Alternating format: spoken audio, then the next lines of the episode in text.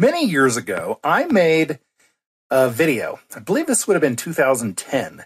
Uh, just kind of my thoughts about sustainability and climate change and, and that religion and then the, the truth about it, uh, the truth as I see it. And so uh, I just now found it and I don't think I'd ever released it. So here you go. Here's a little flashback. Uh, let me know what you think of it. Popular one right now. Uh, it certainly wasn't as popular 100 years ago, but right now that's a that's a question that everyone's interested in. I wouldn't call myself green. I think that many of the things that I do are good for the environment, or at least don't harm the environment.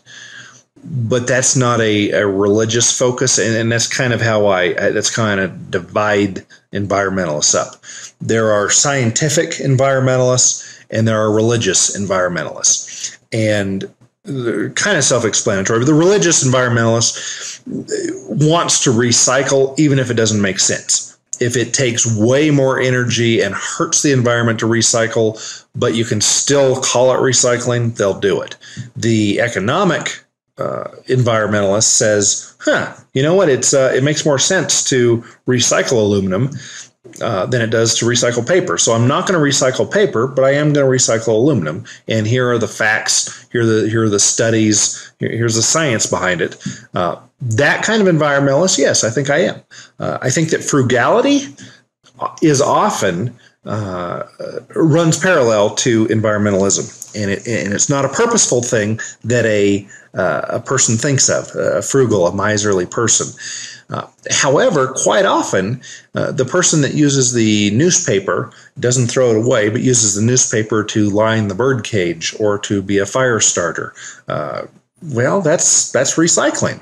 Uh, the person who uh, wants to needs a bucket, and rather than going and buying a new bucket, finds an old one and uses it, that that makes sense. A coffee can with a lid, yeah, don't throw it away, use it again. A spaghetti jar, keep your uh, nails or your screws in it uh, with the lid. Uh, screw the lid onto a board and, and, do the little twisty. Uh, yeah, that that all makes great sense. There's that's just smart. But to to have a lower quality of living or or a less healthy lifestyle or does it expend lots of energy, lots of lots of time, lots of money on a chic project like recycling paper or having 13 different recycling containers for all of the different uh, items that we're supposed to recycle if we're good citizens? It just doesn't make sense. Uh, global warming, yeah, I think uh, just about any time you come out of an ice age, you're going to have to warm up some. Uh, is it good or bad? I, I, don't think it is good or bad. I think it's it's what's happening. Uh, you know, if we discover that people are uh, on the average four inches taller now than they were 150 years ago, is that good or bad? And neither. It's just you know, nature's uh, it, it flows. It goes up and down, and and the earth is going to warm and then it's going to cool and then there are going to be a bunch of storms and then there aren't. And uh, do i think that man has caused global warming? To a measurable degree? Of course not. The science doesn't support it.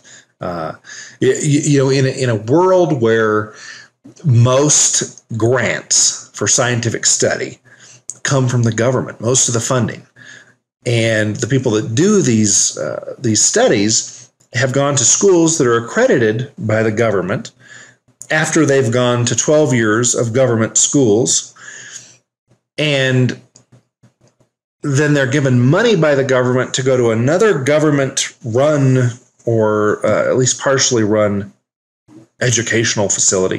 to, to think that all of the studies that are done about chic items like recycling or global warming or anything else for that matter, to completely trust them without first looking where the, from whence the money comes, I, I think that is a, a bit naive.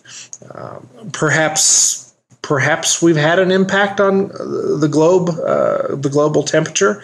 I don't think so, uh, but perhaps. Does that mean we should stop our, our current way of, of living? No, um, not really. Uh, that's it is just part of the cycle. Uh, should cows stop eating what they eat if it if, if it makes them expel air? No, it's it's part of it. Uh, we shouldn't be messing with nature.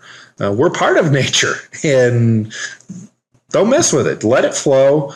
If the globe gets a lot warmer, we're going to have you know way more species. Uh, you know, of course, warmth creates growth in the natural world. There'll be more plant types, more animals. Uh, there, there'll be issues. Yeah, people will have to move from one place to another. That's yeah, you bet. Um, will the uh, the people in one region still be able to focus on the industry they always have? You know, probably not. Two thousand years from now, uh, and then another thirty thousand years from then, they'll probably be cold again, and uh, I yeah, I'm I'm not that worried about it. I think we should use our common sense. We should you know not be jerks. I I, I like walking through pretty woods, so I don't throw my candy wrappers in the woods. Matter of fact, if I see one, I pick it up. Um, that, but that's just part of the whole taking personal responsibility and chipping in and staying busy and doing good stuff and and you know trying to have a nice environment. That's not uh, not a political thing. That's just how I reared my children. It's how I was reared. That's